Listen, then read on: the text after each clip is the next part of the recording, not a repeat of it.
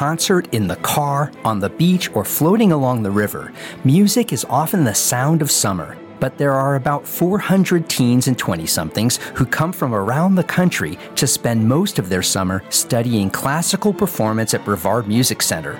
And their soundtrack goes a little like this.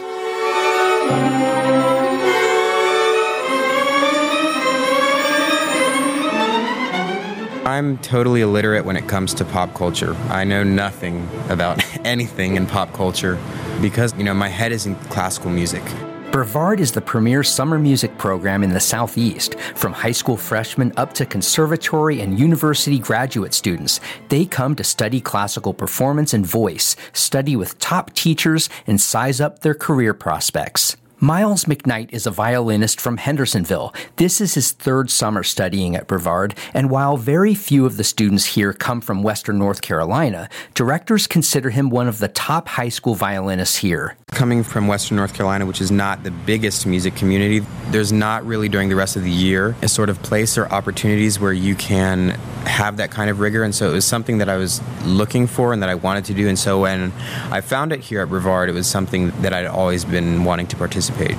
It doesn't take a math major to read the trend lines. There are fewer full-time positions with American orchestras than ever before. Yet while Brevard's offerings have evolved some to address the growing entrepreneurial nature of the business, the vast majority of students are still on the orchestral track that built the program, then in Davidson, North Carolina, in 1936. The program moved to Brevard 8 years later. Of course, the big thing today is the gig economy. We've been doing the gig economy in music for a century, so it has been part of what we do. Jason Posnock is the concertmaster of the Asheville Symphony Orchestra and the director of artistic planning and educational programs at Brevard. The industry is becoming much more entrepreneurial. Students, when they get out of grad school, the path isn't just you win an audition and play in an orchestra for the rest of your life. You have to build a career for yourself. We are still a large ensemble institution. The largest group of students we have is in the orchestral studies program.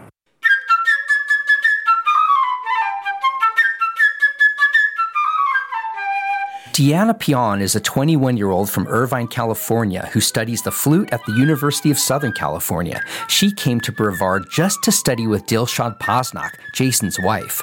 But she sees that even the most revered orchestras in the country might employ just 2 or 3 flutists, and turnover is rare. All right. Good job. Okay, so of the 3, which was the best one? Brahms? Oh, I thought Leonora was the best one. It's like you were really? You were thinking the least hard. I only played it today. Exactly my point. It actually sounded the freest. Really? Wanting to become an orchestral musician is, in a sense, almost a delusional dream. Being in school as a music major is a safe cocoon, and half the time I'd say you're in denial about the future. I mean, I was. When I'm in school, I think, oh, this is great. I love playing music. I love being in an orchestra. It might happen, but it probably won't. Everyone auditions just to get into Brevard, and they audition for placement in certain orchestras and for the opportunity to choose a specific instructor for private lessons. During the day, the atmosphere at Brevard is a lot like any typical summer camp. Students live in dormitories, and they have a culture of stringing their bath towels along clotheslines, hanging like the colorful flags of nations. And walking along the paths between buildings, you'll hear students practicing alone or in small groups, a random trombone or trumpet giving way into a stringed duet. I love not being just around flutists because flutists have a reputation of being, divas. So it's kind of hard when you're at a week-long flute camp where everyone's a flutist and everyone's competing. It's different here because I feel like there's more of a sense of camaraderie. McKnight plans taking a gap year to travel and think more deeply about his professional direction. Pion is considering a career in arts journalism should her orchestral prospects dim. Brevard's artistic director, Keith Lockhart, studied here during the mid-1970s, and he says the students who turn their career paths away from music are just as important to the future of classical music as those who continue their dreams of performance. Those are the people who are going to be the core subscribers, the big donors, the heads of the board. We don't need any more participants.